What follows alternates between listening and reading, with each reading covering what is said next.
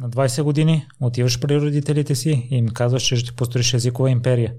Това е началото на впечатляващата история на Ваня Ананиева, която започва само с една бяла дъска и празния апартамент на баба й. Ако харесваш това, което правя, ще съм ти признателен от сърце, ако подкрепиш труда ми в Patreon. Това ще значи много за мен и така ще можеш да се присъединиш към нашата затворена непримирима Facebook група. Сега следва Ваня.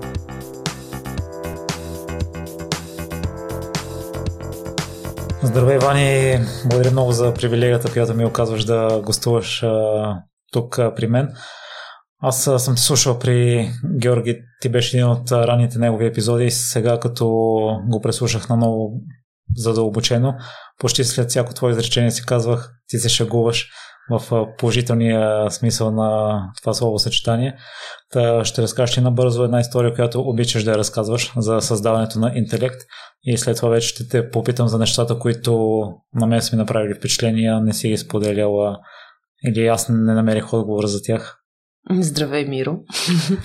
За мен е голямо удоволствие да бъда твой гост, тъй като пък аз от, твоя, от своя страна разгледах твоите гости и те също са много вдъхновяващи и, хора, които правят промяна.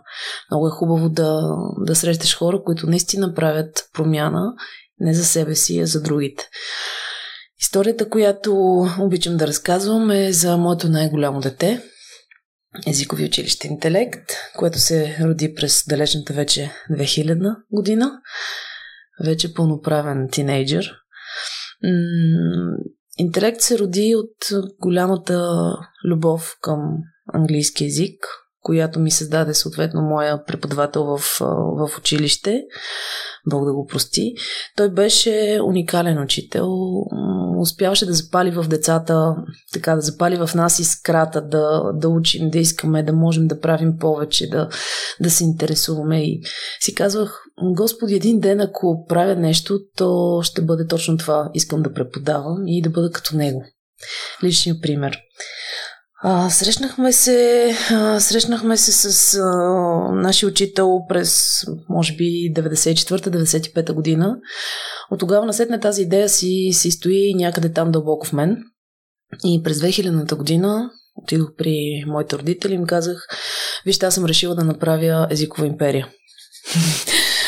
Какво ще кажете? Съгласни ли сте? така бяха доста очудени. Казват, какво ти трябва? Казвам, трябва ми хола на баба ми, който е в квартал Дружба на 8 етаж, панелка, София и хиляда лева. Искам заем от вас хиляда лева, за да мога да си купя бял дъска, по това време касетофон, защото нямаше дискове, на които да пускаме записи на, на учениците и съответно да имам а, някакви малки пари за реклама, която реклама представляваше напечатани на ксерокопирна машина файлове, направени в Paint по това време, изрязани с ножицата и налепени по спирките, за да могат хората да си късат лищите и да звънят за, за уроци.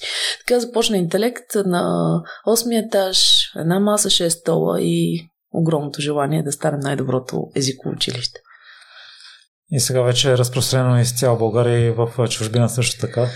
Ами да, така се стараем. Вече имаме доста добре развито онлайн обучение, което миналата година в пандемията буквално се наложи да пуснем в варианта, в който го бяхме направили до момента.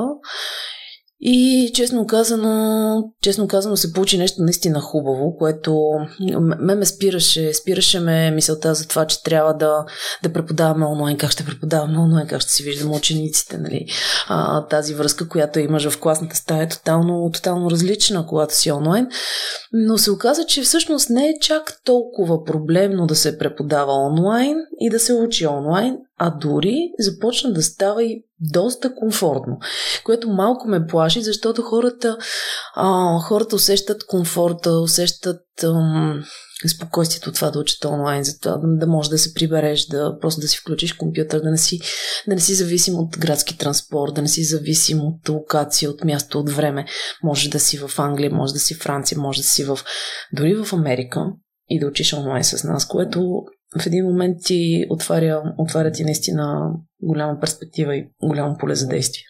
Марин, в предварителния разговор си говорихме, че преди да стартираш поне две други подобни компании има, Британика и училища Европа. Mm-hmm. А, други има ли? Е? Разбира се, пионерите Фарус. Фарус бяха едни от нали, първите колеги, които, които въведоха чуждоязиковото обучение. Алианс също така. Нали, това са колеги с огромен опит, хора, които които поставиха началото на чуждезиковото обучение в България. Хора, които наистина дават, дават те за това и продължават да съществуват, продължават да бъдат на пазара, защото когато си добър, ти си там и хора да те познават. И е чудесно да, да има повече такива добри и хубави компании, които да, да предлагат езиково обучение в България и да го предлагат наистина на световно ниво. Аз си спомням, като стартирах подкаста, идеята ми дойде от чужбина. Не знах, че има други предавания в България и това ме мотивира да го направя. Но при, ако трябва да стартирам в момента, може би няма да го направя заради вече големия брой предавания и не знам дали има може би със сигурност има нужда от ново и ново съдържание, защото енергията на всяко предаване е различно ти откъде имаш така увереност в себе си, че си казала на родителите си, че ще създадеш империя, при положение, че вече е имало такива на пазара? Знаеш ли, наличието на конкуренция е нещо, е нещо чудесно. Конкуренция трябва да има, за да, за да предлагаме наистина добро обучение, за да предлагаме наистина добра услуга. Не бива да бъдем монополистите на пазара. Нека, нека, да, нека да бъдем повече, нека да, да предлагаме наистина да предлагаме повече. Колкото повече, толкова повече. Откъде съм имала увереността? От това, че наистина знам чужд език добре и съм сигурна, че имам своя начин да го предам нататък. И а, точно, точно заради това нещата се получават в интелект, тъй като ние се, колегите, които работят при нас, са м- млади хора, нали, хора на средна възраст, хора, които цял живот са обичали езика и, и цял живот са искали наистина да правят това, да преподават. Така че това, че има конкуренция, изобщо не е тревожно. Дори напротив, страхотно е, щом има конкуренция, значи има пазар. А с какво тогава си казва, че може да подобриш пазара и да добавиш допълнителната стоеност, която... Да, питаш ме кое би било нашето, кое е било нашето конкурентно предимство. Нашето конкурентно предимство е това, че ние нещата винаги ги правим, винаги ги правим до край. Тоест, няма, няма вариант един човек да е дошъл при нас да учи език и това да не се е получило. Ако човекът е казал, да, аз на възрастен съм, не помня, има различни методи, различни начини, по които ти да накараш човека да учи. Няма човек, който да не може да научи чужд език. Нали? И това е, може би, и нашето, нашето мото и кредо в годините това е нещото, което ни е движило напред, защото ако някой човек по някаква причина отпадне, ние винаги се свързваме с него и намираме нашия начин, за да за да му, за да му пресем информацията по, във вида, в който той ще я приеме наистина. И това се е получавало. И това ми дава, това ми дава така мотивацията и желанието да продължавам нататък да го правя, защото наистина се получава. Просто хората наистина научават. Знаеш колко е хубаво? Бях наскоро в, в едно предаване ни поканиха и а, така там водещия, водещия се оказа, че един от нашите ученици преди примерно 15 години, когато е бил дете, аз не го познах, нали, съответно човека се смути, аз се смутих още повече, защото си казах, Господи, ти си много стара, ето, вече твоите ученици, нали, те имат деца, имат семейства, те работят, продължават и, и помнят, помнят, че са минали оттам и това им е дало стойност, което на нас ни дава криле. Ще разкажеш ли за учителя, който е запалил искрата? Защото при мен това е Ланс Армстронг и си спомням, че след като прочетох автобиографията му, това беше първата автобиографична книга, която прочетох историята му е като за филм, сякаш някой друг е написал сценария и такава история не може да не те спечели. В училището може би двама или трима учители има, които съм посещавал часовете с удоволствие, но никой не е имал такъв силен ефект. И ти мисля, че си втората гостенка, която заради учител развива някаква дейност. Другия е Марио Мишев от българска история. да, Марио. Страхотно е, страхотно е да има такива учители. Може би за това тази професия е толкова благородна и, и, и как да кажа, има много добри учители. Нашия учител Вълков, той беше нещо средно между а, родител, приятел и учител неговото отношение към нас в никакъв случай не беше на а, господаря и, и там а, робите, които са заточени да седят в часовете, да пишат, да преписват, да превеждат. Не, той имаше интересен подход. Имаше не само интересен подход към преподаването на езика, но а, той знаеше как да говори с хората, което е силно което е, как да кажа, това е най, най, най-чистата, най-приятната част е да знаеш как да общуваш с един човек.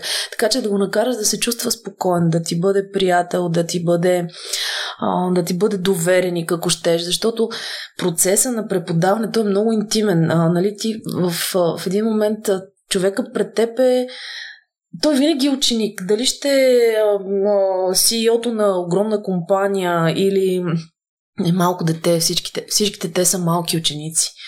Когато седнат пред теб, ти си учителката, то е ученик. И няма абсолютно никакво значение кой какъв е. Нали, много, е много е такъв ам, съкровен този процес и той го беше овладял до, до безобразие наистина.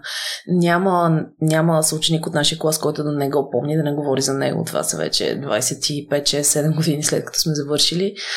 Си спомняме с, а, наистина с обич.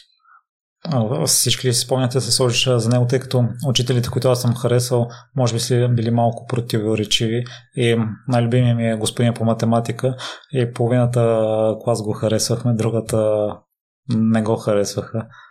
Интересното беше при нас нямаше човек, който да не го хареса този учител.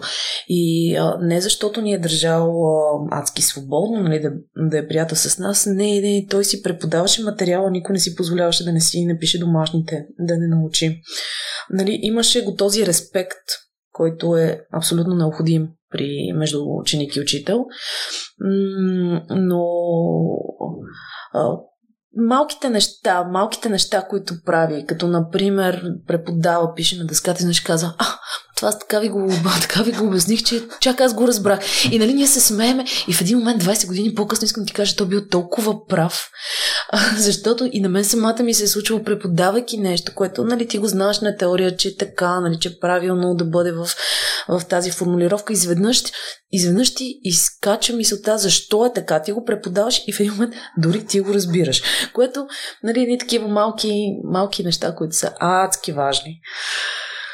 Ваня, ти си един от гостя, който е препоръчван най-много и а, Дени беше последното, която те препоръча, когато си казах, след нея си казах, че явно е край ново време на дете покани и тя отново от малка е знаела, че иска да стане заболекар. Ти каза, че от 94-та някъде те започнала мисълта, че искаш да станеш учител, а в кой момент стана ясно и окончателно, че с това искаш да се занимаваш? 2000-та година, когато основах интелект, лятото на въпросната година, а всъщност не е лято на въпросната година, предишната година, записах МИО в УНСС, специалност, която нали, по мое време и сега включително една от така спрягана за най-престижните специалности. Честно казано, това изобщо не беше моето. Нали, а, беше ми ясно, че аз економист няма да стана. Да, окей, добиваш някаква, да го кажем, окей, посредствено, малко по-високо от посредствено добра економическа култура, но, но това не е моето. Това не е моето, въпреки всичко завърших си, завърших си мио в УНСС и след това, ставайки ясно вече, създавайки интелект, стана ясно, че трябва да, да направя и английска филология, което ми е второто више. Оттам нататък завърших английска филология с дете, дете под ръчичка, защото дъщеря ми се роди 2004 година. И аз нямах избор, трябваше да, трябваше да уча в Софийски, а нямаше кой да ми помага да я гледа по цял ден. Съответно, тя идваше с мен на лекции. И така, бях известна като майката с детето нали, в Софийския университет. Седи детето на скамейката до мен, да беше буквално невръсно. Завърших английска филология, след което, честно казано, от тогава до днес аз не съм спряла да уча почти изобщо. Аз съм вече студент, вече дори е нелепо, защото моите колеги са горе-долу малко по-големи от дъщеря ми, нали? Което а, така, вече осъзнавам, че може би е време да се поспра, но, но то е по-силно от мен. Толкова е, толкова е хубаво да учиш, да развиваш ума си, да, да си създаваш предизвикателства. Защото обучението на изобщо всяка на нова информация, която постъпва в главата ти е предизвикателство и те развива. Аз си мисля, че учениците, които имате, са доказателство, че никога не е късно. А, на 89 ми че прочетох, че е най-възрастният. Не, на 70 беше човека. Той беше доста, така как да кажа, арт, арт човек. Знаете, говориме за хора, които са с дясно развито полукълбо или ляво развито полукълбо.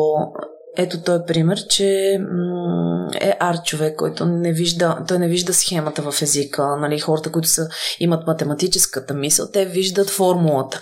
И ако им дадеш един тест без изобщо да знаят език, за дадено ниво, и видят петърна вътре в, в самия тест, те ще го решат. И това много изкривява информацията. Нали? Това са хората, които са аналитично настроените. Съвсем различно е с хората, които имат а, така свобода на мисълта и са, и са по-творчески личности, какъвто беше нашия ученик. Той учи много, много старателно английски. Цяла година учи, писа толкова много беше трудно изписването, нали, защото все пак на, на някаква възраст започваш да правиш нещо, което никога не си правил, не знаеш друг език и се справи чудесно, научи английски и замина в Канада при децата си, което е, което е страхотно. Аз съм чувал, че след един определен момент става много трудно да се научи език, та може би не е вярно. Мисля, че не е вярно. Честно казано, моето убеждение е, че, че не е вярно. Има хора, които си поставят ограничения. Поставят си код и казва, това е трудно, аз не уча език така. Да, може това да не е твоя начин, но има друг начин, по който можеш да го научиш. Твоя начин може да не е с безобразно писане на думи по 20 страници. Ако умът ти не е пригоден да мисли по този начин и да запаметява информация по този начин, то просто няма да се получи така. Има си други начини. Може да бъде визуално, може да бъде с мнемонични техники. Мнемоничните техники са техники, които ти правят да запаметяваш една информация, а, използвайки визуални техники и а, да кажем техники на сторителинг, думички, които искаш да запомниш, ги вкараш в, една, в един текст или правиш изречения, които да са ти да си ги интернализирал, тъй като не, не е лесно да запомниш информация, която не я усещаш твоя. Всяко нещо, което искаш да научиш, го направи свое, за да наистина за да го запомниш. Аз съм чул и друго за езиците, че някои може би са по-талантливи и по-лесно им се отдава, аз съм от хората с по-математическия начин на мислене и времената винаги са ми били най-трудните. И затова съм си мислил, че не ми се отдава ученето на език.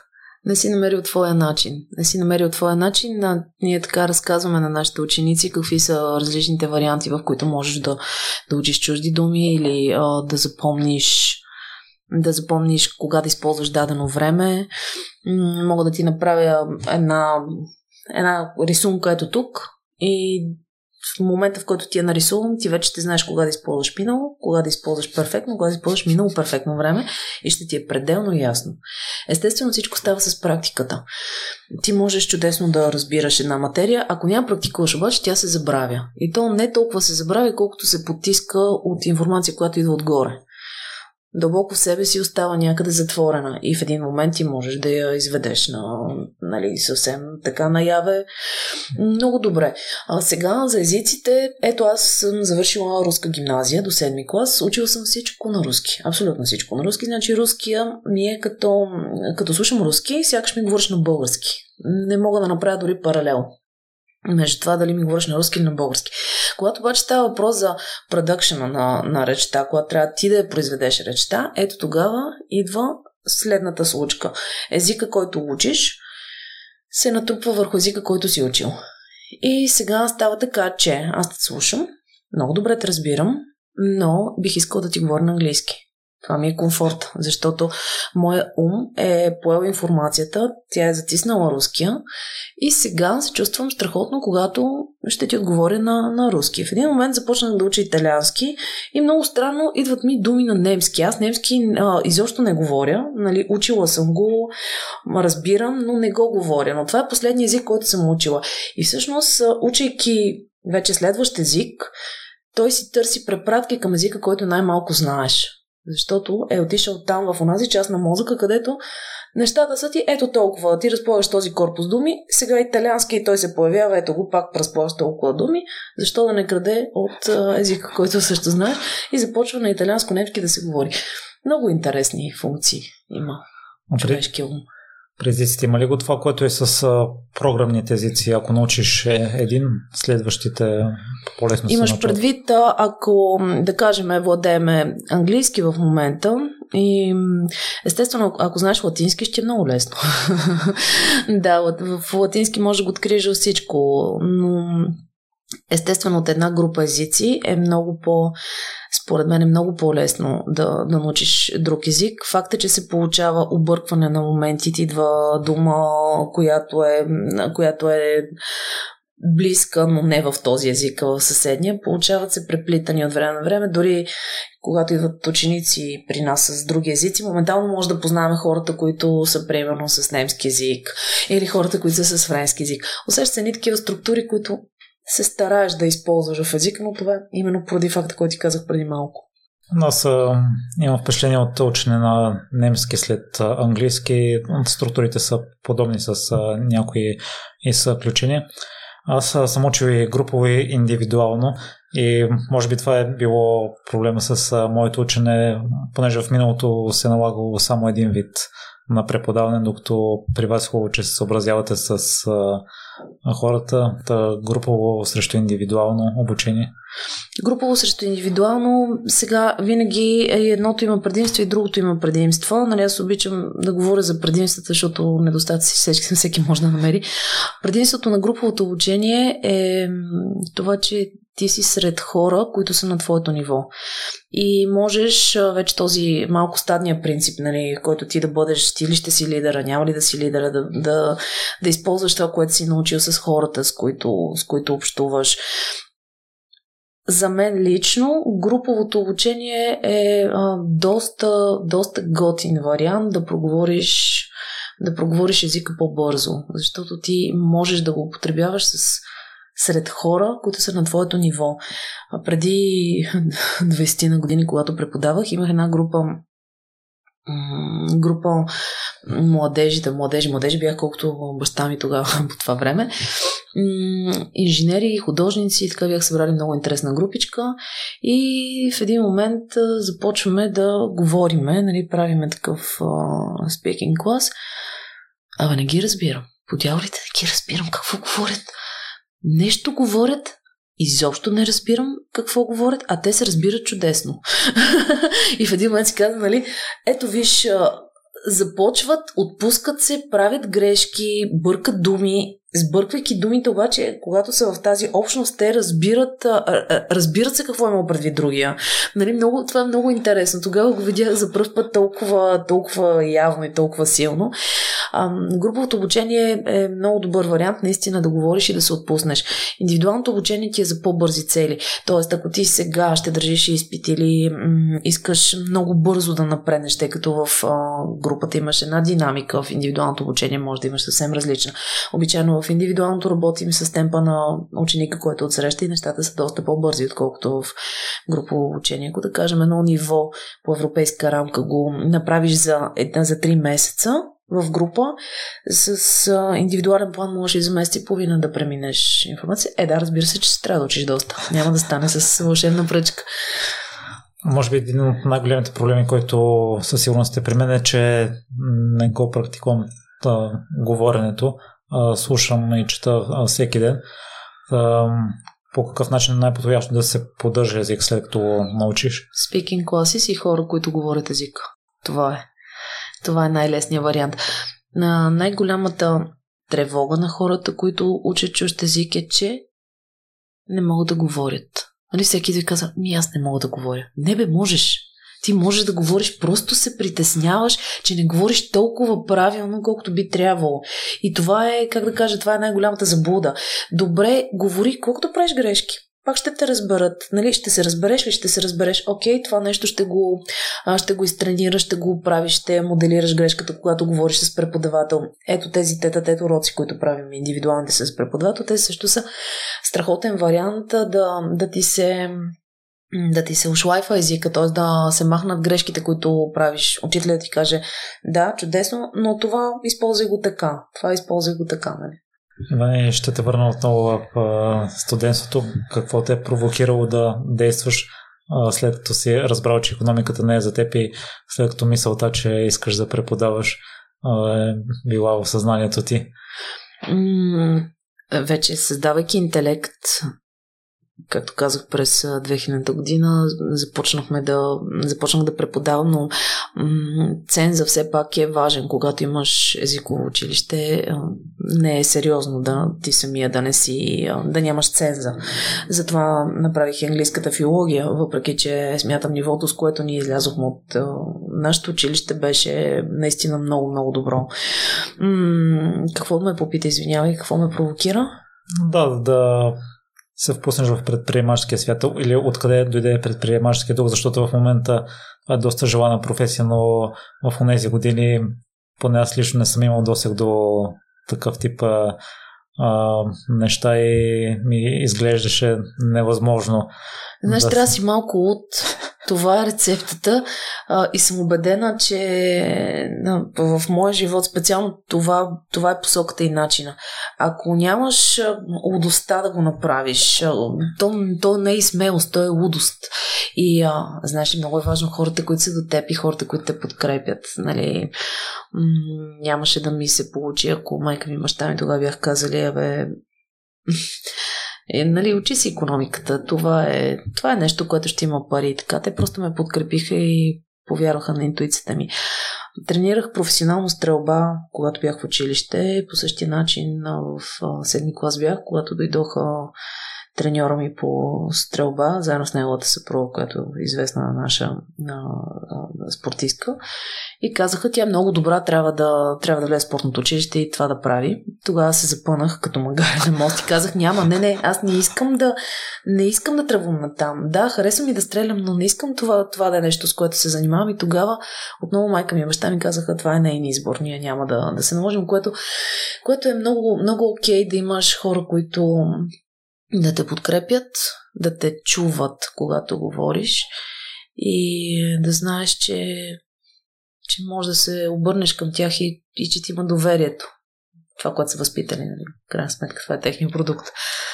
А твой опит е бил сравнително безопасен. Само хиляда лева е хола на баба Абсолютно, да, да, да. Това не беше в никакъв случай високи тежък риск. По какъв начин успя вече да намериш първите ученици? С въпросната реклама, както ти казах. И оттам нататък вече нещата се получават, как да кажа, най-добрата, най-добрата реклама е когато говорят за теб първите групи, минавайки през нас, започнаха да разказват на техни приятели, започнаха да идват още и още хора, съответно вече нямаше, нямаше как да се преподава на всичките тези хора. моята приятелка Петя с нея непрекъснато водихме часове, взехме втори офис в центъра, наехме хора, наехме, наехме жени, които да бъдат как да го кажа, офис менеджери, секретарки. Тогава ние дори нямахме компютри нямахме компютри, имахме само телефони, на които звънят, дигат и записват хора, идват на място, пишат в едни тетрадки. Нали, нещата бяха доста отско. За разлика от сега, когато нашите менеджери вече работят с всякакви техники, имаме къстъм CRM, през който минават всичките ни процеси. Имаме бих казала, уникално разработена система за тестване, нещо, което е стъпил на модел от 1900 година на чужди университети и доразвито до степен, в която тези тестове могат дори да преценят дали човек е природно интелигентен, което е наистина, наистина е вау.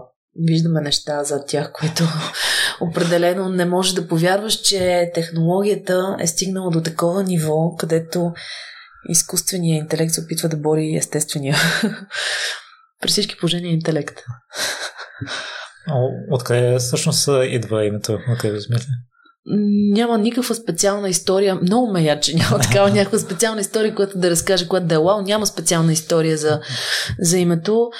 Просто го усетих, че това е, това е думичката, която ще се асоциира с бизнеса. Слушах, че преди да стартираш си имала съмнение в себе си една кефова на 19 години да. да преподава на възрастни хора. Представяш ли си сега как а, ти заставаш в първия си час, срещу тебе са хора на възрастта на майка ти и баща ти и ти сега ще им разкажеш за нещата от живота. Така. Искам да ти кажа, че много, много се бях притеснила в този един първи час и казаха, бе, тези хора са доста по-големи от мен. Да, да, ама те не знаят език. Езика го знаеш ти. И го знаеш по начин, по който ще им помогнеш да научат. Това е, това е разковничето. Ти знаеш, че ще го направиш така, че тези хора да го научат. И това е най-голямото удовлетворение. Да подадеш информацията по начин, по който хората ще я разберат. Никога не съм разбирала учители, преподаватели в университети, които опитват се да използват едни така, как да кажа, едни термини, едни чуждици, които да го направят да, да звучиш по-софистицирано. Нали? Ами, мога да ти го кажа така, че да ме разбереш. И това е, това е добри учител, който ще говори на твоя език и, и ще влезе в твоя свят, за да го разбереш ти. Не е нужно да разбереш колко много си умен, нали, колко много съм умна аз. Разбери го, разбери го по твоя си начин, приеми го наистина го приеми по твоя си начин. Това много, много голямо значение има един учител, подхода, който ще използва. Учителите, които а, имат, сега, нали, няма се лъжеме в началото, когато си млад учител, искаш много така да да блеснеш, да покажеш колко много знаеш. Не, не, не, не, не го прави. Не го прави, защото объркваш хората. Колкото повече информация им даваш на куп, толкова повече ги объркваш. Направи нещата в има една така английска дума chunks, като групирай ги, направи едни такива семантични области, в които да им подаваш информацията, за да те разберат и да се чувстват щастливи от това, че са приели информацията и се разбрали. А чисто интуитивно ли достигна до такъв метод на обучение, Ваня? Ами сякаш да. Не мисля, че някой някога ме е учил как, как да го правя. И сякаш колегите, с които работим, работят по този начин. Може би ние за това се харесваме. И имаме преподаватели, които са при нас от 14, 15, 16 години, които работят и, и са си изградили този маниер и начин на преподаване. Много е важно, наистина, да, да го правиш така, че да учиш език с удоволствие. Да не е просто обучение. Трябва, трябва да има удоволствие в процеса.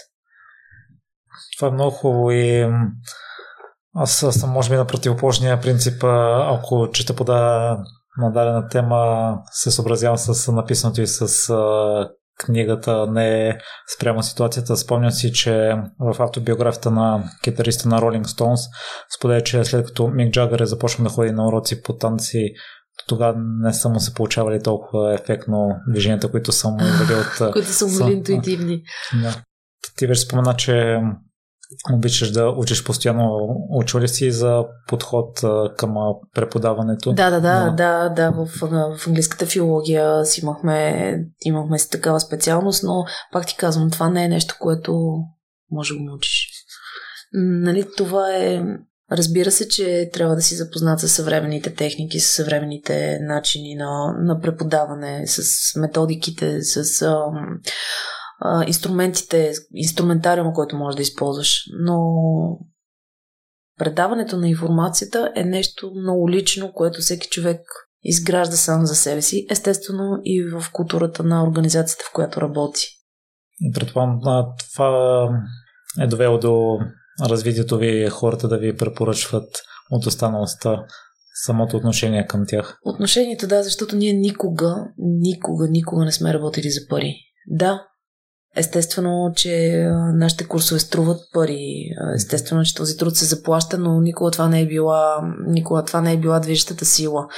Да вземеш едни пари и човека човека колкото е научил толкова. Не, не, не. Включително работихме преди години по една европейска програма, която беше така доста нашумяла европейска програма с ваучери. Всеки един човек, никога не сме третирали хората дошли с ваучер, защото ваучера на нас ни носи по-ниска стойност, отколкото е стандартно, стандартния курс при нас, заплащайки като клиент, който идва. Никога не сме правили разделение между човека, който е дошъл с ваучер и човека, който е дошъл и си е плащал. Това са хора, които идват да учат. Без значение средствата, без значение кой по каква линия и как е дошъл. Ти си там, защото си разбрал, че ние сме добри. И ние наистина трябва да бъдем добри. Така че вярвам, начина по който работиме в годините се отплаща хората, които преминават през обученията ни. Вече, вече имаме наши ученици, чието деца учим, което е, което е наистина сериозно.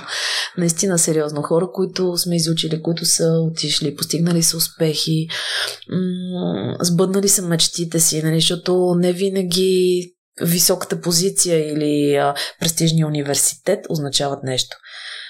Истински успех е тогава, когато си щастлив. И сега, Ваня, ще ни разкажеш ли за разрастването, защото всичко изглежда много естествено и много лесно. Двама-трима човека след това нов офис, филиали в други градове, други държави. А, така, да, да, значи нашите филиали са в София, като, чисто като локации. М- разрастването се получи Получи си се интуитивно, и получи си се така някакси естествено отварянето на нови и нови офиси. В един момент а, стана ясно, че трябва да се спре с отварянето на нови офиси, защото започват много сериозни да стават болките от растежа. И а, нали, разводнява се малко бизнеса.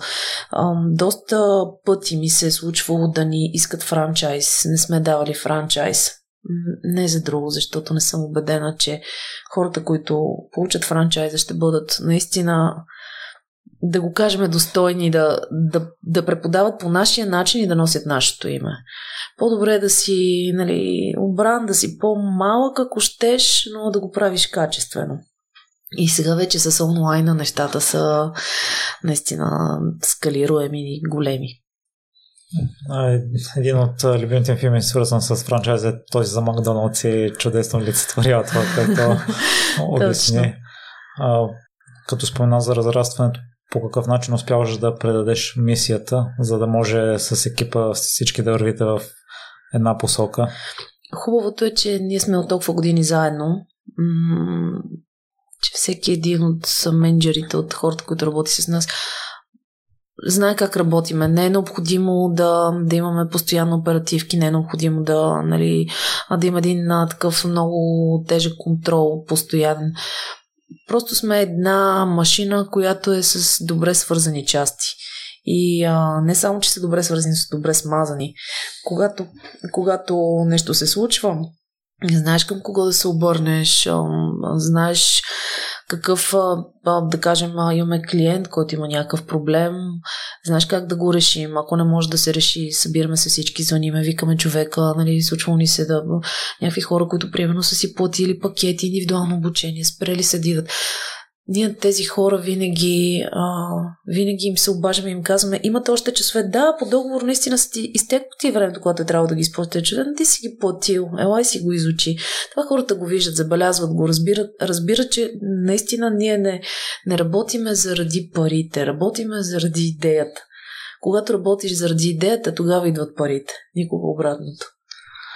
Ваня, са прочетох и, че сте използвали агенция също в даден момент. А, чувал съм за много фирми или компании, които използват други агенции, че понякога при тях се губи посланието. Имаш предвид а, на агенция, каква рекламна агенция? Или? Агенция. Не, това, което, за което имаш предвид за агенцията, това ни е преводаческата агенция, подозирам. Имаме преводаческа агенция, която направихме през 2010 година. Тя е някакси, как да кажа, естественото продължение на, на интелект. Тя отново се казва интелект, агенция за преводи. Там се занимава с преводи и легализация на на документи на 27 езика, където работим естествено с много преводачи и доста така успешен бизнес се получава, защото и там използваме същия модел. Когато си създава един работещ модел, просто той отива в другите бизнеси лека по лека. Нещо, което е интересно и което може би, за което може би не сме говорили, това са... Направихме escape стая. Ти знаеш ли какво е escape стая? Ходил ли си в Escape стая да играеш? Да. Така, ето това е нещо много различно, което не е изобщо в скопа на езиковото обучение, но в един момент отидохме да играем преди 6 години в една от първите скепста в България с наши приятели и си казахме, това е много готино, бе, ние ще не направим една ескейп стая. И още същата вечер си купихме домейн, ам, обадихме се на брокер, на другия ден ни бяха намерили мястото, където да направим ескейп стаята. Толкова бързо се случиха нещата, че буквално не ни се, не ни се вярваше колко бързо, бързо се подрежда целият този пъзел. И в един момент, взимайки вече всичко, имаме и къща, имаме и а, нали, домени и така, и ние нямаме идея. Ние изобщо не знаем какво ще правим, каква ще е тази скейп стая, какви ще са загадки. Около 7 месеца ни трябваха да стигнем до, до тематиката. А тематиката, до, до която стигнахме, беше изключително интересен случай. Сънувах много интересен сън, в който един а, така пълничък мъж ми подарява бъделното дърво на Ван Гог, картината. И казва, виж сега, виж тази картина. Тази картина ми я подари брат ми. При което събуждайки се, знам, че картината е на Ван Гог. Нямам идея за брат му, кой е, Отварям, чета биография, чета за брата на Ван Гог Тео, натискам на Images и какво мислиш? Виждам, виждам този човек, който съм сънувал. Бога ми никога не съм го виждал преди това. Не някаква програма някъде запечатана. За първ път го виждам и си казвам, и това е знак, ние трябва да направим стая по живота на Ван Гог. И вече имайки тематиката, създадохме първата си стая, Лудостта на гения и наистина се получи много добре, така че ще поканя да дойдеш да играеш. то пак е интелект. Там пак има интелект. Нали? Трябва да решаваш загадки, да се, да се стараеш да, да излезеш извън котията, което е доста, как да кажа, доста предизвикателно, както е понякога и ученето на език. И така, сега имаме и, и, и, и тази част в нашото портфолио, което е забавната част. Хората винаги много се радват, като разбърт, че имаме ескейп, стая им става едно такова, като че сякаш ние сме много нормални хора. нали, ето ги. Имат училище, но имат и ескейп стая. Това ги прави много нормални. Но аз съм забелязал, като имаш един успешен бизнес и успешен модел на действие, много лесно се прилага и при другите такива. Една от книгата, която е казала най-голямо въздействие под съзнанието може всичко. Аз съм малко недоверчив към тези неща и един от гостите в миналото е препоръчвал книга на подобна тематика креативна визуализация. Така. И аз тръгнах да я чета тогава, но някъде по средата спрях, защото не вярвам. Но ти си имала също такива преживявания, свързана с това. За подсъзнанието, знаеш ли, подсъзнанието наистина може всичко. М- пример за това е, че абсолютно винаги намирам място за паркиране в центъра. Знаеш, център е трудно, особено когато е пик, когато е, да кажем, района около НДК, където винаги е, нали, ето така от коли. Никога не ми се е случвало да не намеря място. Дори си поръчвам място, което да е на конкретно място. Казвам си, примерно, сега минавам Витушка, искам четвъртата кола в ляво, искам точно там да спра. Ако има кола, тя излиза. Повярвам ми, до такава степен това работи, това наистина работи. Някои могат да мислят за луда, но това работи. Факта, че наистина се случва и че успяваш по някакъв начин да контролираш да контролираш, ако щеш, реалията около себе си с начина по който мислиш. Ето защо е безкрайно важно какво мислиш, какво си пожелаваш и какво усещаш към хората. Моите три думи, които управляват живота ми, са аз ги бих love, gratitude, respect. Нали? Трябва да обичаш, да си благодарен и да имаш уважение. Когато тези три неща са ти в синхрон, много лесно, много лесно се получават нещата. И, и наистина, каквото си пожелаеш, то се случва. Както си го визуализираш, така ще ти се случи. Хубавото е, че в Вселената нещата се получават в, в добрата точка. Т.е. ти ако можеш да си пожелаеш положителни неща, те почти сигурно е, че ще ти се случат много бързо. Негативните неща, когато мислиш, когато мислиш лошо, когато пожелаваш нещо лошо на някого, това се случва по-рядко. Което е много хубаво, всъщност, защото има хора, които биха вредили така на други хора. Ето защо да, да, влияеш, да влияеш положително на, на реалността около теб е свойство единствено и само на твоя ум. Така преди години, прочитайки книгата, бях на семинар. Може ми подари, подари ми билет за семинар на Джон Кехол, който беше в България. Семинара се проведе в НДК, аз седях на първи ред зад ложа. И не, че ми беше лошо място, беше страхотно, разбира се, но нямах пред себе си масичка, на която да си сложа тефтера да пиша. А ложата, съответно, се намираха на с едни бюра и хората седях и можеха да си пишат. аз викам, брей, как хубаво така, нали, да може да си пишеш, нали, защото така не са го измислили. И в един момент Кихол казва, вижте, сега излизаме в почивка, но искам да направим един експеримент. Нека всеки от вас да намисли нещо, нали, с силата на мисълта, което да, се, което да е изпълнимо в рамките на тази зала. Нещо, което просто да ти докаже, че техниката работи. И аз си казвам, окей, нека да... Е така, искам да седя на ложите, да мога си пиша. Нали, защото съм много важна, защото просто ще мога да си пиша с тефтера на маста. Концентрирам се върху тази мисъл. А представям си го, че съм там. Нали? Не само, че си го представям, аз усещам, че седя там, че съм на маста, облегнала съм се на маста, ето тук ми е тефтера, тук ми е химикалката, е така съм се облегнала, усещам го, просто виждам се, че съм там. Излизаме в почивка, идва при мен една жена и казва, извинявайте, много ми е неудобно, моля да ви помоля да си разменим местата, защото там, където седя, снимам, снимам трудно. Познай къде седеше жената. така че по-съзнанието наистина може всичко. Ме много ме очи в твоята история, Ваня, че а, понякога трябва да си готов и за мечтите.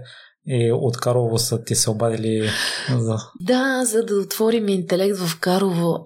А аз умрях от ужас, защото предишната вечер си представих как интелект стои на читалище някъде си из страната, нали, в някакъв град. И изведнъж ми звъни една жена, която казва, искате ли, нали, тук да, да отвориме, готови сме, имаме всичко, имаме мястото, има, нали, просто елата, заповядайте. От ужас не се обадих повече на тази жена и то защо от ужас? Защото не може да повярвам как е възможно, нали, говориме за, за 12 часа разлика, в които ти си го помислил и вече ти се е случил. Не бях готова, истината е, че не бях готова. Човек трябва да е готов да му се случи нещо, което си пожелава. А защо мислиш, че не си била готова? Защото това е идеалният вариант, според мен. Ти искаш нещо и ти се поднася на теб си. Така е, но има, има ни стъпки, които човек трябва да извърви в живота си, за да стигне до определено място. Моите стъпки не бяха достатъчни тогава. А кои са били тези стъпки? Ами това са, това са нещата, през които ти трябва да преминеш, за да, за да се усетиш добре какво правиш тук, нали, тук и сега, как, как си се как се справяш сега, за да можеш да продължиш нататък, да можеш да отидеш в друг град, да можеш да контролираш процеси. Това не са неща, които са много лесни. Нали, ако го правиш през пръсти, да, би могло, но когато искаш да нещата наистина да се получават по правилния начин и по начин, по който знаеш, че ще работи, това изисква време. Вани, какви са твоите методи за делегирането на задачите на другите, за да си сигурна, че и на останалите места Както ти казах, ние сме екип от хора, които работим от много време заедно и имаме наистина добре разработена, разработена система на действие. Аз знам, че а, ти ми сподели, че си правил тест, а, тест при нас. Да, ние си имаме процедури, по които работим. Естествено, хората, с които работя, са хора, които също толкова много обичат интелект, колкото и аз. И когато работиш със сърце и душа, ти знаеш, че човека там ще даде максималното, за да бъдат хората щастливи. И това става, става ясно. Нали? Ти срещаш, срещам хора, които по някакъв повод са били при нас, не са ми се обадили мои приятели. Са много често мои приятели не ми се обаждат, защото знаят, че когато ми се обадят, аз ще им направя специални условия, което, нали, ако, ако ме чуват сега, пак искам да го кажа, че е адски несериозно да разбера, че учат при мен и не са ми се обадили. Естествено, че мои приятели ще учат с преференциални условия. Това е така предимството, да се казва, на приятелството. Но когато си добър, когато си добър в нещо, хората говорят. И а, когато си лоша в нещо, хората говорят дори още повече. И много се радвам, че а, за толкова години много малко лоши неща чух. За мен е важно да чувам обратна връзка, дори неща, които не сме се справили чудесно, е лай ми ги кажи, за да можем да станем по-добри, да можем да го поправим. Аз чух, че и в Лондон имате също да. В Лондон искахме да отворим, не, в Лондон искахме да отворим, но така и не успяхме. Извадихме документи, всичко направихме като чисто документално, но логистично се проточи във времето и сега с Брекзита стана, как да кажем, нерентабилно и нелогично да го направим чисто физически филиал. Но имаме доста хора, които обучаваме от там, онлайн. В такъв случай има ли други държави, които ви привличат и желаете да отворите Сега, за да станем 10x, какво означава 10x? Да бъдем по 10 на това, което правиме. Uh-huh. Осъзнах, че ние ще скалираме онлайн. Тази една година това, което се случи на, не само на нас, на, на всички нас, на, на цялата планета, ни даде много добри уроци за важните неща, за нещата в бизнеса, нещата, които можеш да подобриш, нещата, които трябва да запазиш. И а, всъщност видях, че наистина онлайн обучението работи добре. Вярваше ми, че ако не бяха добри резултатите на тези хора, които са учили при нас, нямаше да се занимавам с онлайн обучение. Окей, просто щяхме да затвориме. Нямаше да работиме. Това е. Но когато продължаваме и виждаме, че има наистина има развитие. Хората наистина учат и са, и са окей, аз съм окей да правим и такъв бизнес. Ако обаче хората не бяха окей, ние нямаше да го правим този бизнес. Без значение с цената на какво. Дали ще продължим или ще трябва да спрем за някакво време. Истината е, че този формат работи много, много добре. Бих казал на моменти дори по-добре и от офлайн. Защото има хора, които се които се тревожат да бъдат. Те са по-интровертни, не искат да бъдат сред други. Когато са сред другите хора, не искат да говорят, защото ги е срам. А когато си пред екрана, имаш пред себе си а, стената, която ти е необходима да се чувстваш добре в собствения си комфорт, тогава учиш много добре онлайн. И да, има такива хора, които се чувстват страхотно, дори доста от корпоративните ни клиенти, които не са се върнали естествено в офисите си. Продължаваме да ги обучаваме така и нещата си се получават и те са доволни и научават. Ваня, аз чух, че ако имаш дадена идея, гледаш да я случиш максимално бързо, но нещата с онлайн обучението са се забавили заради пандемията, всъщност ускорявате процеса. Точно Какво така. наложи това забавене, при положение, че се съобразявате с различните характери? Тъй като винаги сме работили офлайн. Онлайн някак си не можех да си го представя, бе. Как ще се получи така? Ние сме в стаята, ето ги хората, има, има една така енергия ми. Как ще се получи през екрана? Имах самата аз скруполите за това, за този тип обучение. Аз самата не вярвах достатъчно, че може да се получи. Но вече когато изпаднахме в ситуация, в която ние ням, нямаме друга альтернатива. Ма никаква друга альтернатива. Нали? Имаме само онлайн вариант. И, а, и, го, и го видях през очите на хората, видях го през собствените си очи, защото започнах да уча с италиански онлайн с моята преподавателка да го усетя, нали, като, като емоции, защото като начин на, начин на преподаване. И ми се видя много окей. Трябва да повярвам, значи при мен това е работещо. Повярвам ли?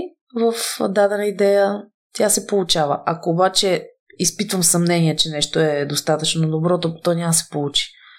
Просто няма да се получи. А ти си късметлийска в това отношение с подкрепата от близките и още от началото си има огромна вяра за развитието на интелекта и мен ме впечатли период, в който сте лепяли плакати през нощта. С съпруга ми, да.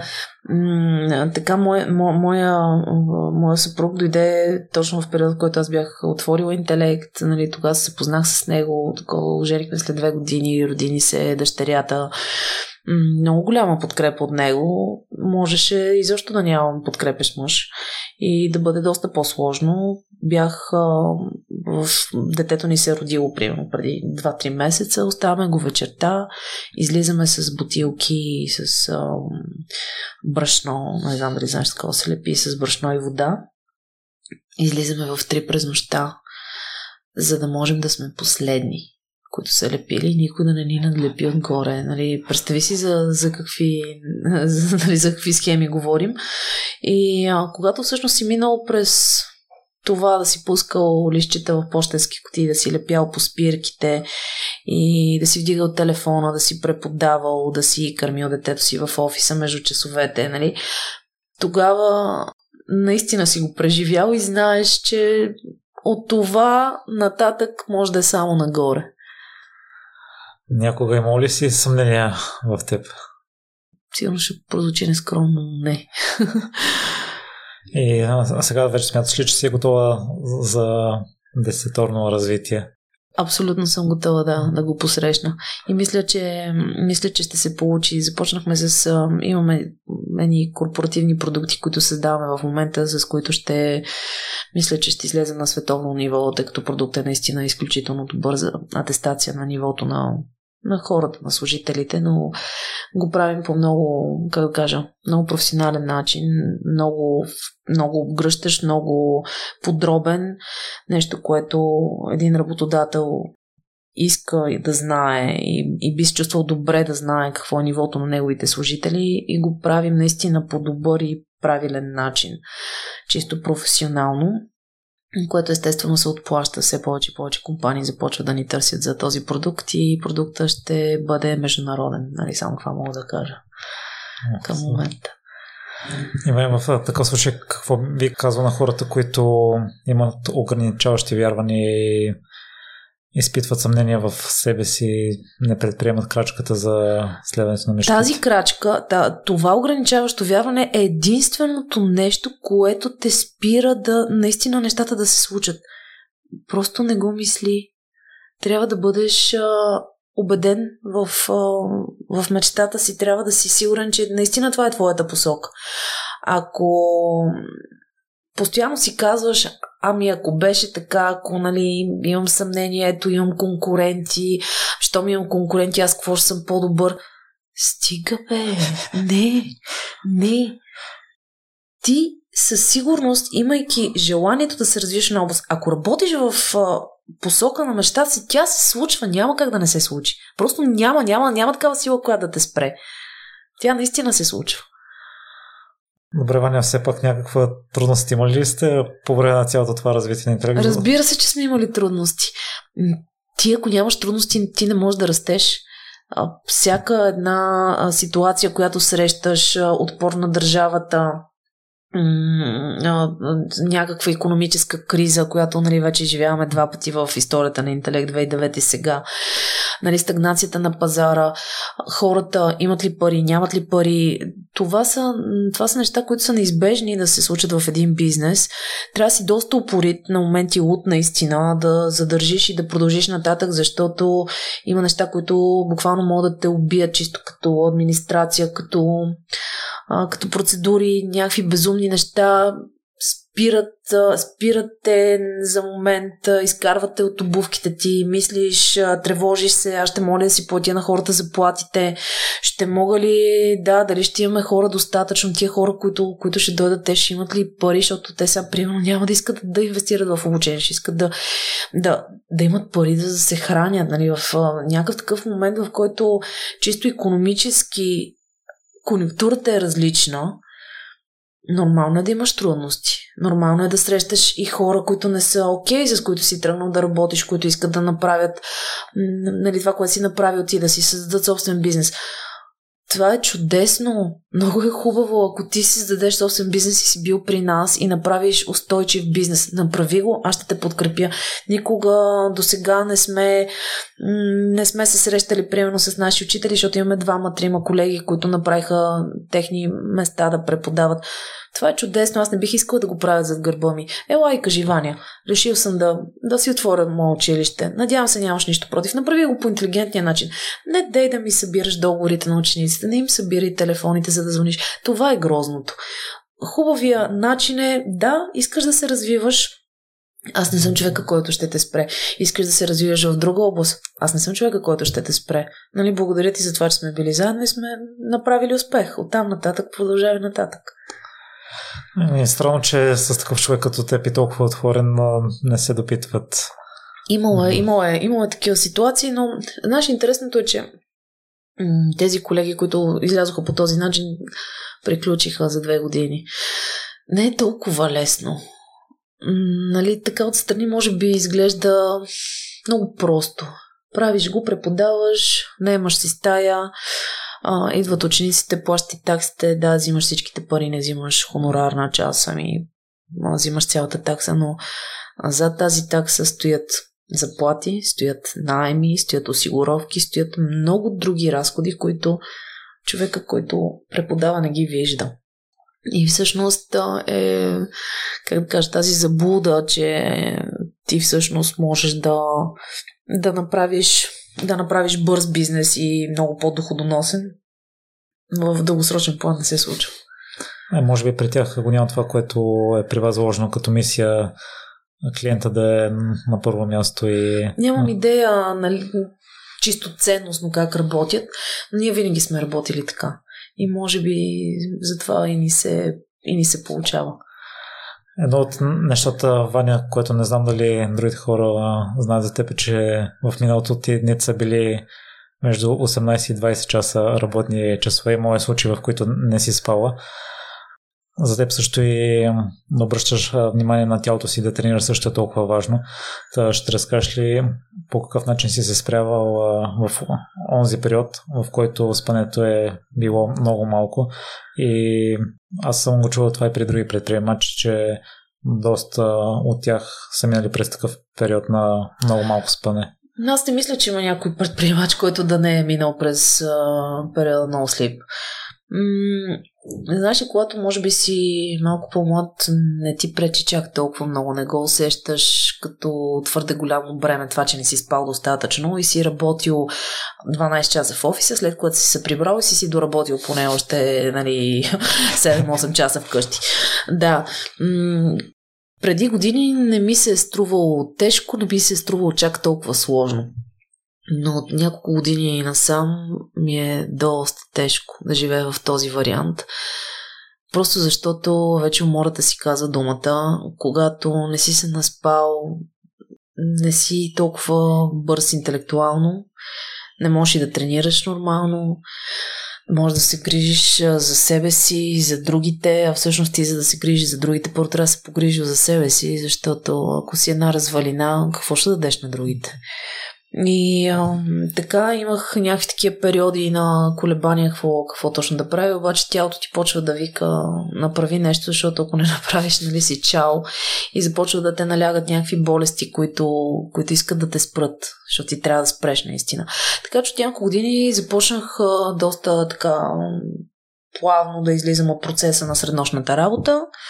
Започнах да си спя по 7-8 часа, особено сега последните две години. Просто честно ти казвам, толкова съм свикнала да легна и да спя и да не трябва да стана сутрин в 6, защото нали, моите деца вече са големи. Но да кажем в годините сме си водили деца на градини, на училище, ставаш и така, така, пък си работил до малките часове и си спал 2 часа, нали, което е доста, как да кажа, доста, доста тегаво. А, тъй, че сега със сигурност това, което мога да кажа на хората, които ни слушат е оставете си време за себе си, оставете си, винаги ще го намериш това време. А, значи това, че не мога да намериш време за себе си, абсолютно не е вярно. Работата няма да се свърши никога. Значи работата никога няма да свърши. Ти просто трябва да оставиш едно време за себе си да тренираш, да четеш, има и тия 30 минути на ден, в които да четеш и да се развиваш. Направи някой курс, нещо научи. Дали ще е език, дали ще е компютърен курс, дали ще е рисуване, нещо, което те зарежда емоционално. Ходих на един страхотен курс, който се казва Отключи художника в теб. Това е преди 5-6 години, 7 може би вече. На който отидох, защото, защо отидох, защото разбрах, че 4 дни, нали, виж колко тъпо, но разбрах, че 4, само 4 дни и ще ме научат да рисувам. Сказах, бе, я да ви е тази работа, възможно ли е?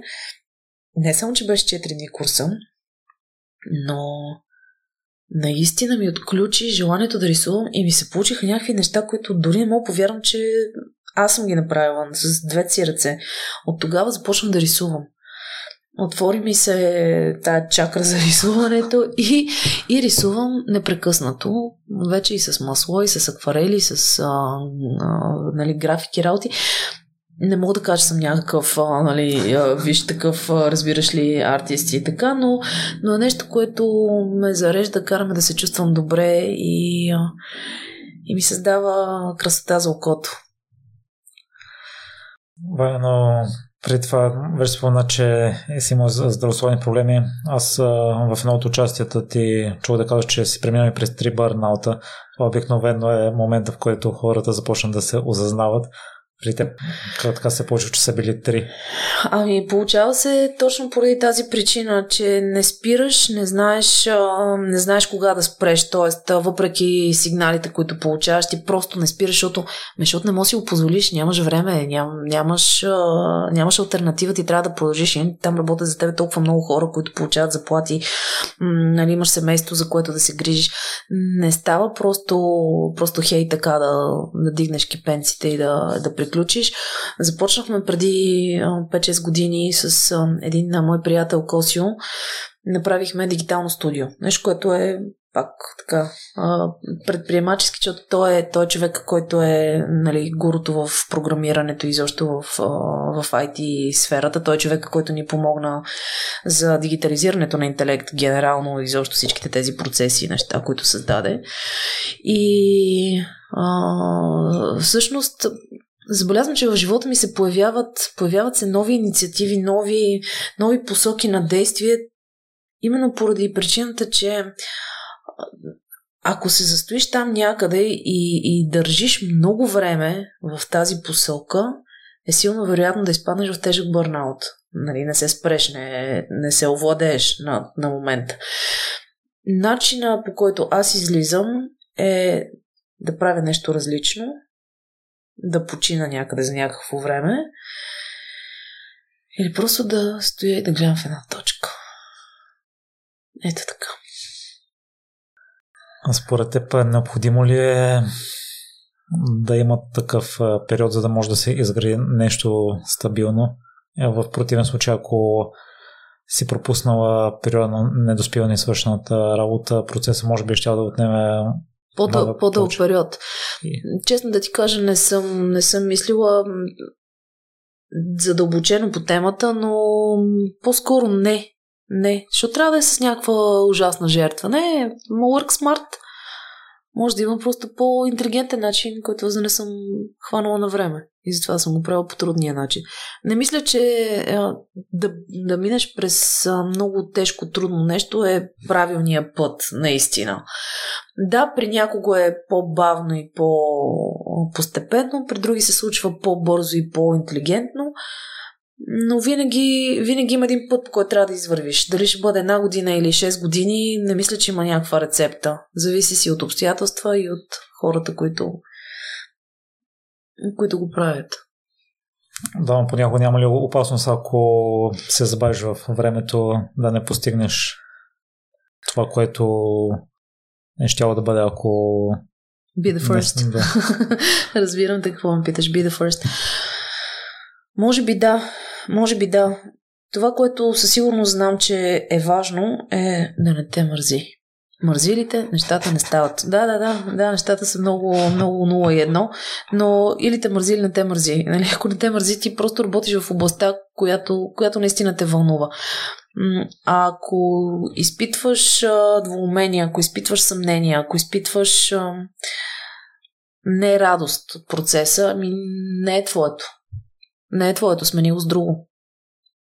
В крайна сметка не си дърво, може да се преместиш, когато искаш. Нали?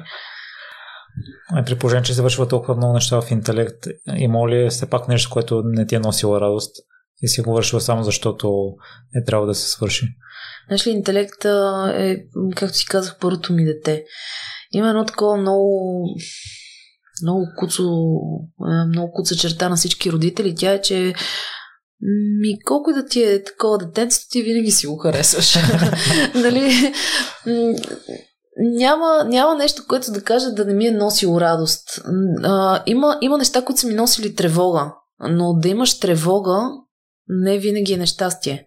Нали, тревогата е начин, начин на твоето тяло да реагира на, на ситуация, която трябва по някакъв начин да промениш, да намериш решение. Аз обичам да намирам решения. И може би дори трудните ситуации са нещото, което, което са ми, ми е помагало да развивам не само интелект и себе си и децата си. Да, ти минаваш през трудността, но какво това бе? Това е страхотно. Нали, това те развива. И кое смяташ, че е най-трудното решение, което си взела? Трудното решение, което съм взела е времето, което всъщност съм отделила, което не съм отделила за децата си.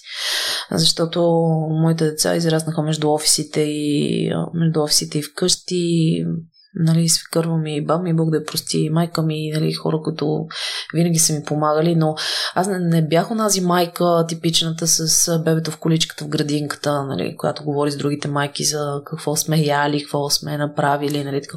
Никога не ми се е случвало да бъда в градинката с другите майки. Просто нямах това време.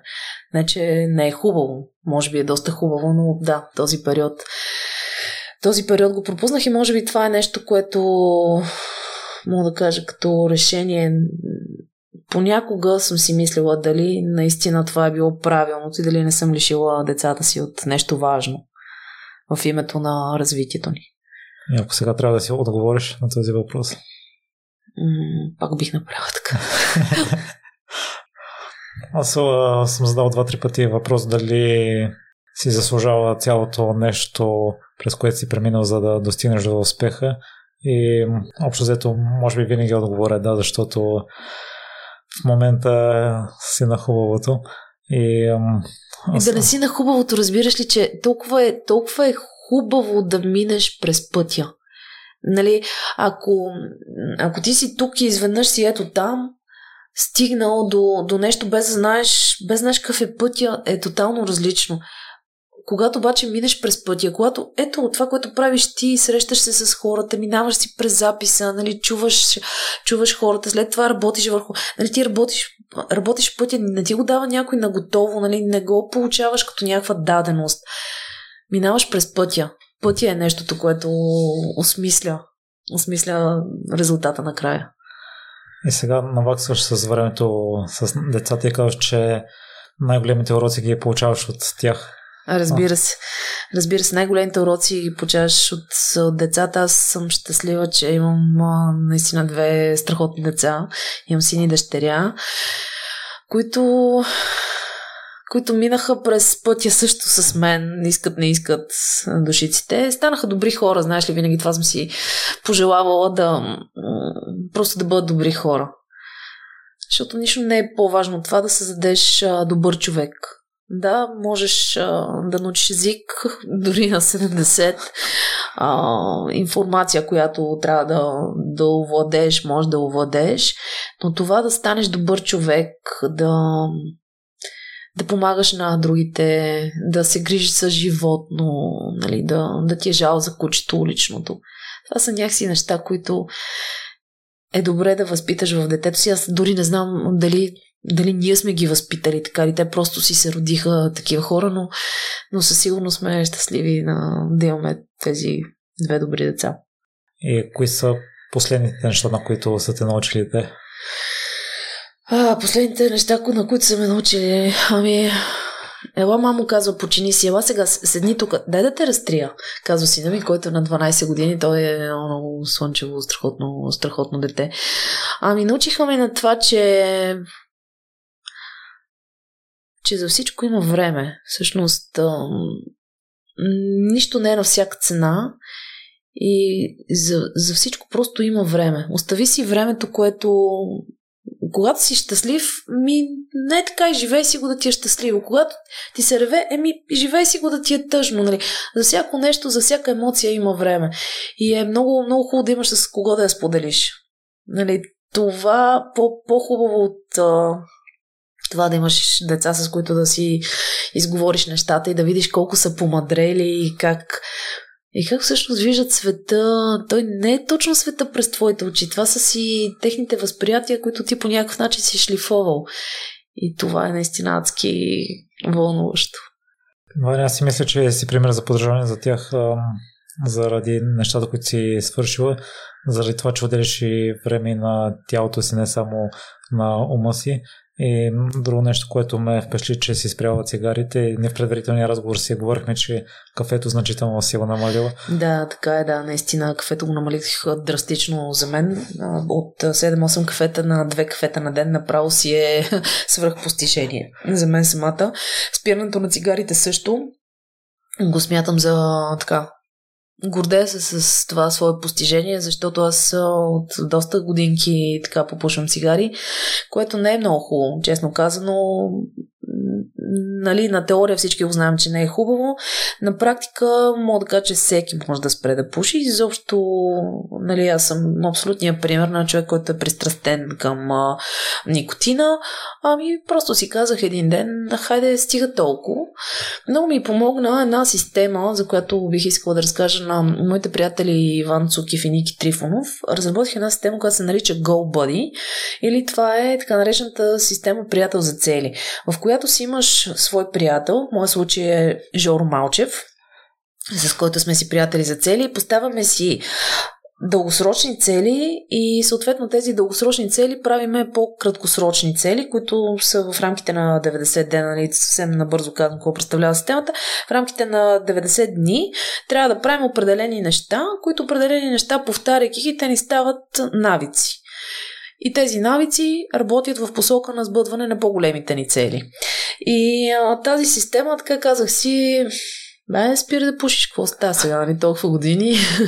Време вече тъпо е, децата ти, нали, ти казвам, мала е стига пуши, нали, то просто, просто е неприятно. И обадих се на Жоро, пуснах му мейл дори, свалих едно приложение за спиране на цигари пуснах мейл този комитмента, който направих, нали, човек, ето го, казвам ти го, днес е деня и спирам и наистина спрях.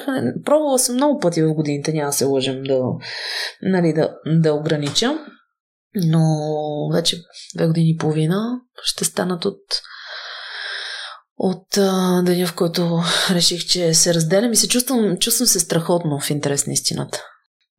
Знам, че много хора имат тази борба вътрешна с себе си. Казват си, бе, не мога да ги спра цигарите, бе, нали, ето тук сега Саша надебеля. Надебелях? Да, надебелях. Какво от това, бе? Ще ги свалят тия кила, нали? Се казва, работиш върху това да, да си свалиш килограмите. Но си здрав, може да дишаш, усещаш миризми, чувстваш се, чувстваш се жив, което цигарите определено смачкват като усещане. Така че това е една моя такава победа, за която говоря. И а, другото нещо, което, което правим с Жоро, нали, казвайки си каза Жоро, може би е момента, не знам дали ще ми разрешиш да разкажа за предай нататък. Преди 6 години на коледното партия на интелект направихме нещо като малка мини благотворителна инициатива. Децата на интелект направиха картички коледни, вместо да им правиме парти с подаръци от дядо Корда, решихме, че този път ние ще направим подаръци за деца в нужда. И въпросните картички наши приятели, колеги купиха, събрахме пари и с парите отидохме в един дом в Берковица за деца сираци за да им подарим играчки, дрехи, някакви неща бяхме взели за коледа. Отивайки с децата ми там на това място, срещайки се с дечицата в дома, които са изоставени без майка, без баща, живеят на някакво чудовищно място, с чупени прозорци, адски мръсно, неприятно. И подаряваме и подаръците. И аз решавам да питам едното дете, вие от какво имате нужда? Той ме поглежда и казва ми, нямаме нужда от нищо, имаме си всичко. Това дете, това изречение ми канти в главата вече седма година. И може би конкретната случка ме накара да продължа нататък с инициативите, към които се присъедини Георги Малчев – който е един човек с огромно сърце, наистина. Той просто е страхотен, прави милиони, милиарди неща. Сега правиме заедно Предай нататък. Предай нататък е вече фундация от е, година и половина. Решихме, че ще помагаме на хора в нужда, в старчески домове и в, и в домове за хора с увреждания. Защо не деца? Защото на, на децата повечето хора помагат. Нали, истината е, че дарителите са насочени повече към, към деца, а и децата вече не са в домове, а са в приемни семейства. Е, а всъщност какво, какво правиме? Намираме домове в цяла България, старчески домове и а, такива за хора с увреждания. Разбираме от какво имат нужда и го осигуряваме. Храна. Имаше места, на които нямат, нямат сапуни. Ти знаеш какво е? Да нямат пари, бе, нямат пари, нямат пари за сапуни, нямат пари за пасти за зъби. Някакви елементарни неща, които просто не ти се вярва, че тези хора наистина, наистина нямат.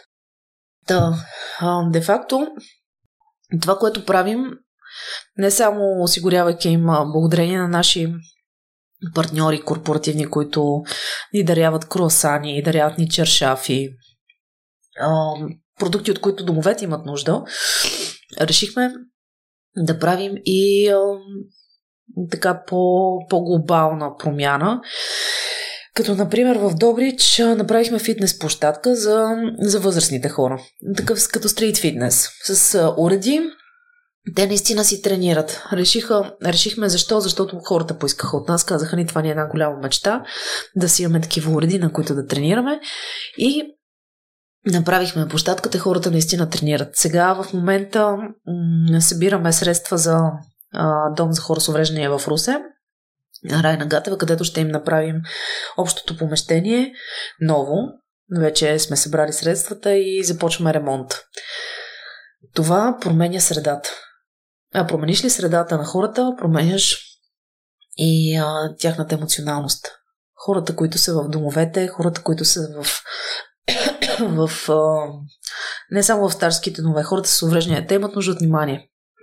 Имат нужда да знаят, че някой някъде мисли за тях. И мисля, че доста успешно го правим. Много странно, че има такива хора като те, Вани, като Георги Малчев и не случайно вие сте, може би, едни от най-препоръчваните гости със сигурност и мен това ме впечатли в Ланс Армстронг, че той след като си излекува от рака създаде фундация и в други автобиографии, които съм чел и на Андрея Гаси и на Антони Кидис, споделят, че те помагат на другите под някаква форма. И Антони Кидис имал проблеми с наркотиците втори път като ги е спирал един път излязъл от апартамента си, качил се в колата, взел си дрехите за мотела и е тръгнал, но е видял кучето си и си е казал, че кучето не го е виждал другиран и това го е накарало да се върне обратно. Та при теб има ли такъв случай с цигарите, да си имала силно желание да запалиш една В периода, в който спрях. Да, от тези. Знаеш ли, а, много, много помага тук книгата Атомни навици, която съветвам а, слушателите да, да прочитат. Сега, желанието да пушиш винаги се отключва от нещо друго. Тоест, дали ще бъде алкохол, дали ще бъде а, излизане на балкона с кафе, Нали, това са тези тригъри, тези спусъци, които ти, ти а, пораждат желанието да пушиш.